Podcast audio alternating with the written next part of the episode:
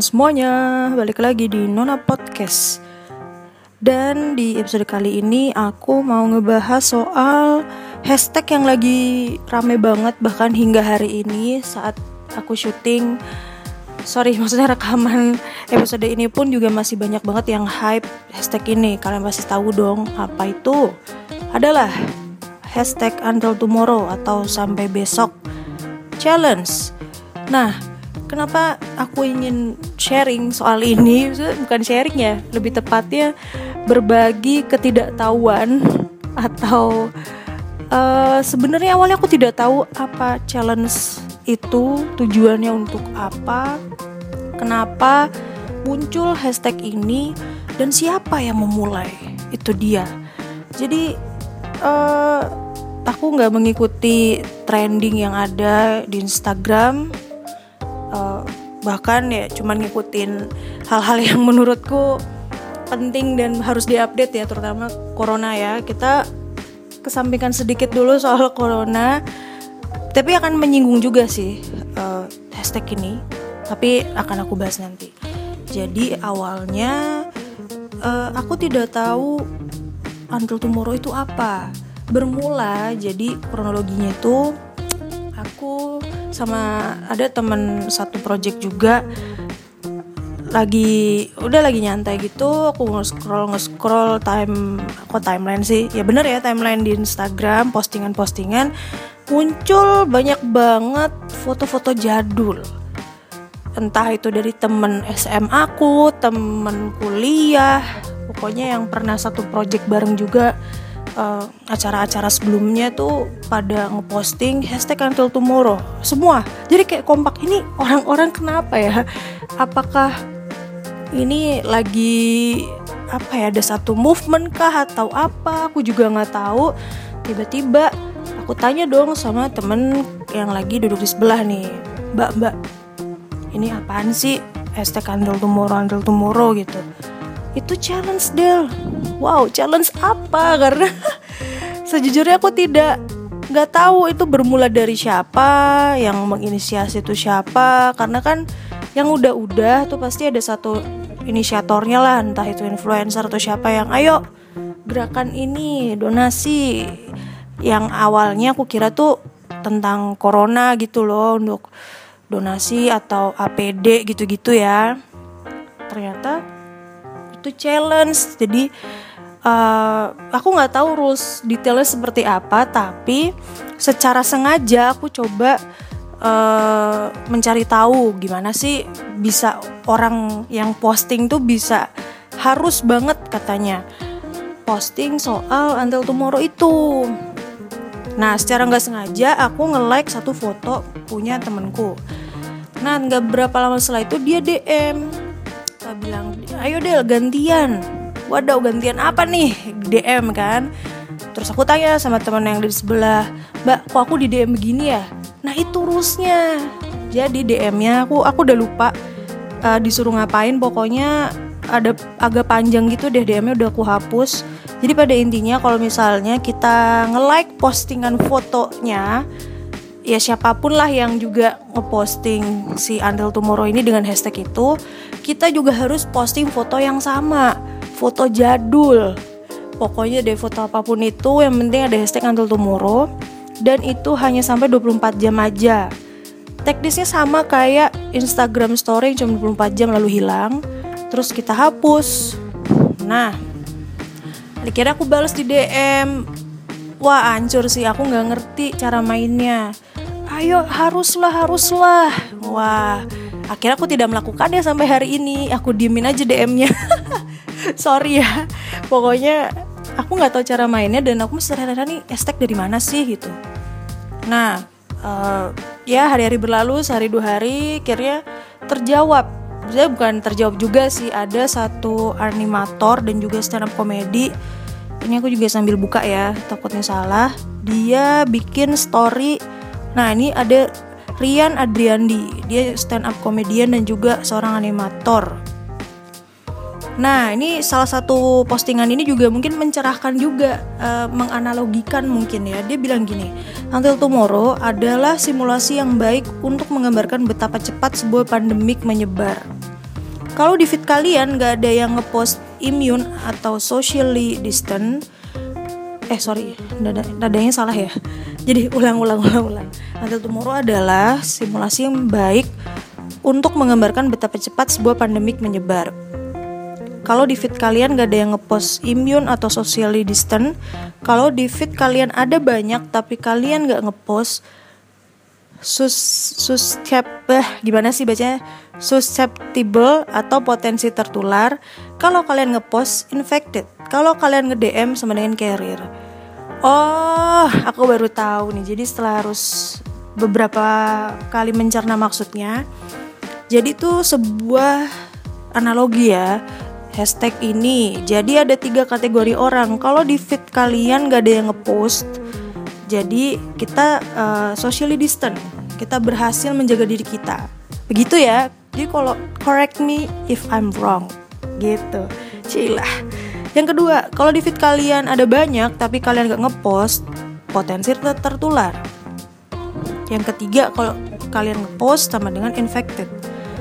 Ya oh sorry ada empat. Jadi yang terakhir kalau kalian nge DM itu carrier.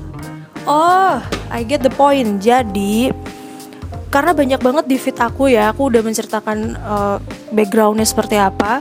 Kalau banyak yang ngepost tapi kita nggak ngepost sama aja ada potensi tertular wow ini merupakan uh, simulasi yang bagus jadi aku juga baru tahu seperti itu cara mainnya Nah, berarti bisa disimpulkan aku bisa berpotensi tertular.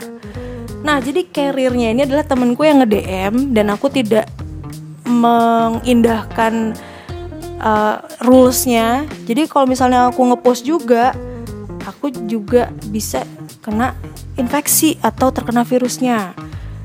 Wow, cara mainnya begitu. Aku juga baru tahu nih. Oke deh, jadi ini adalah sebuah pencerahan yang aku dapat dari Rian Adriandi gitu ya. Sebuah analogi yang menurutku juga uh, make sense juga sih, karena banyak banget orang yang membuat seperti itu. Coba ini sekarang ya aku lagi sekalian mensimulasikan di timeline Instagramku nih. Apakah masih banyak yang ngepost until tomorrow until tomorrow? Ternyata tidak loh, sudah tidak, sudah tidak. Masih ada beberapa tapi yang udah telat gitu deh. Tapi pas uh, minggu lalu pas lagi dia hype hype nya tuh Tomorrow dia banyak banget yang oke okay, sorry keputus. Soalnya uh, ada telepon masuk. Oke okay, balik lagi ke topik. Jadi uh, udah nggak ada yang masih ada yang ngepost tapi udah nggak banyak. Terus dari foto-foto itu aku jadi kepikiran kayaknya menarik deh. Banyak banget orang yang posting foto masa kecilnya atau memori-memori lama yang udah 3-4 tahun yang lalu bahkan 10 atau 20 tahun yang lalu. Banyak banget yang jadinya nostalgia. Nah eh, mengingatkan kita kalau orang-orang tuh berubah gitu secara fisik dan juga dia evolving gitu secara pikiran, secara mindset sama aja ya.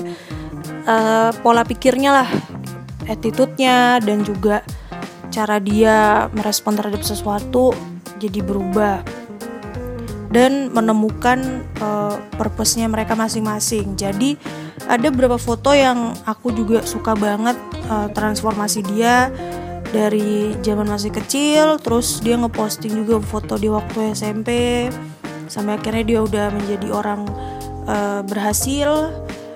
Jadi kayak yang bisa aku lihat sebenarnya lucu sih.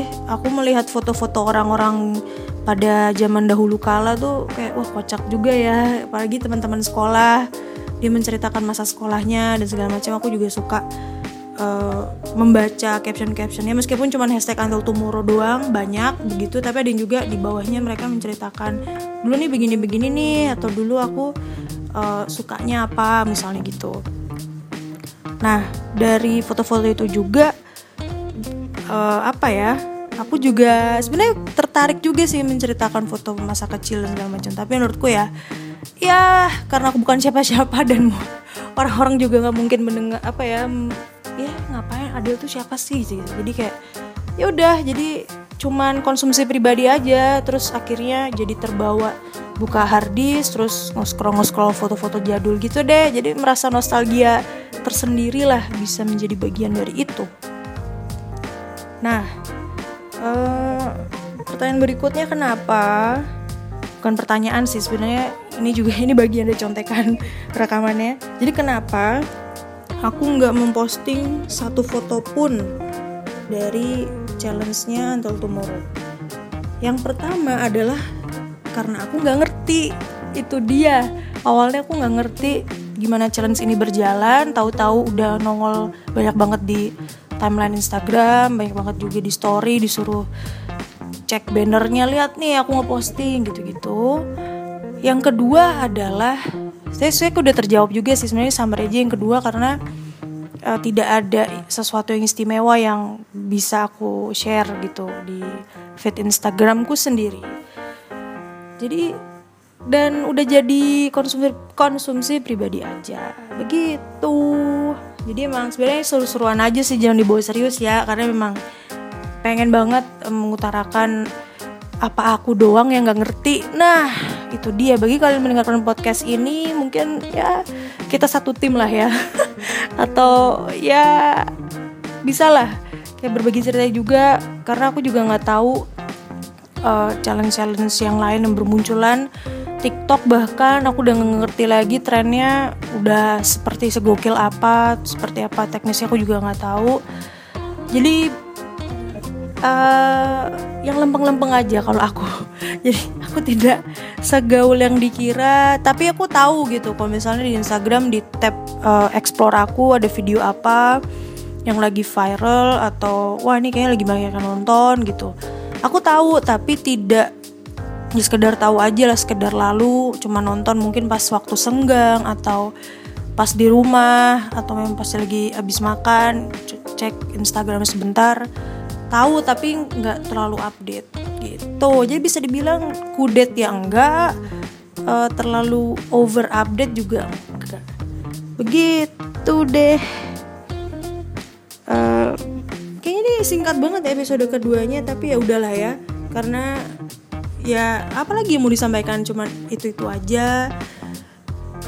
Oke deh segitu dulu dari aku. Thank you udah mendengarkan episode ini sampai habis kalian juga bisa dengerin episode sebelumnya dan episode-episode di season 1 ngebahas tips-tips atau ya bisa kalian explore lah mungkin kalian pengen dengerin topik apa silahkan didengarkan aja gitu deh Sampai jumpa di episode berikutnya. Bye.